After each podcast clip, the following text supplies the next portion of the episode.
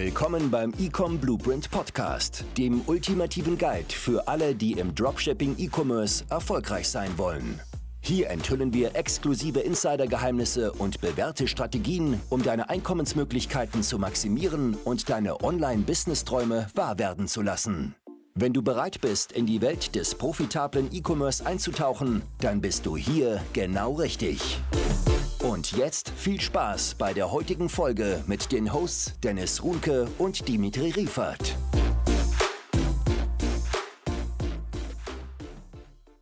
So, herzlich willkommen. Will ich darauf eingehen, wie du denn richtig skalierst und wie unsere Kunden teilweise wirklich auf äh, gute hohe vierstellige Tagesumsätze kommen, während andere unten rumdümpeln. Ja, und gerade so Break-Even sind und von Tag zu Tag zittern, bin ich denn profitabel oder bin ich nicht profitabel.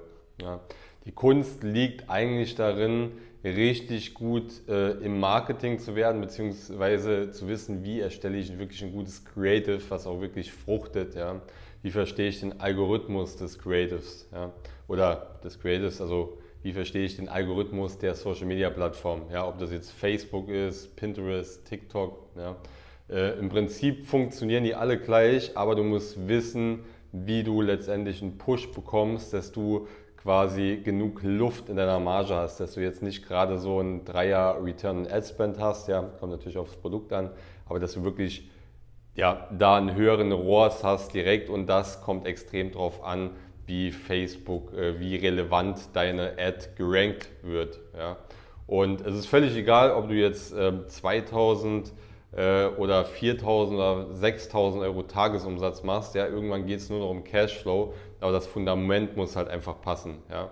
Ähm, ich sehe mal ganz viele Leute, die haben dann irgendwie, keine Ahnung, dein, dein ROAS, dein Break-Even-ROAS, ne, der Return on Ad Spend, bei dem du weder Plus noch Minus bist, der ist beispielsweise bei 2 und Leute haben dann bei drei, vier Adsets irgendwie einen 2,5er und denken dann, jawohl, jetzt wird skaliert, jetzt pushe ich das Ding nach oben. Merken aber dann sehr schnell, sobald sie das Budget nur ein bisschen anheben, ähm, ja, schmiert das Ganze ab und sie werden unprofitabel, dann direkt wieder die Ads ausgeschaltet und es fängt wieder von vorne an. Ja.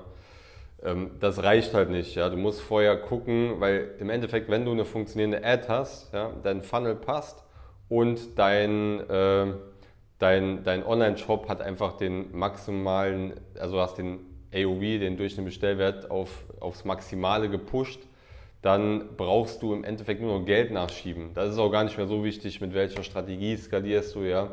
Aber du musst das Ganze so aufbauen, dass du selbst an einem schlechten Tag, ja, beispielsweise dann gerade mal Break-Even bist, ja, aber so dieses Plus-Minus-Spiel oder dass du mal einen Tag Plus bist und dann den nächsten Tag wieder Minus, das hat eher den Lottospiel-Charakter, ja, das würde ich nicht machen.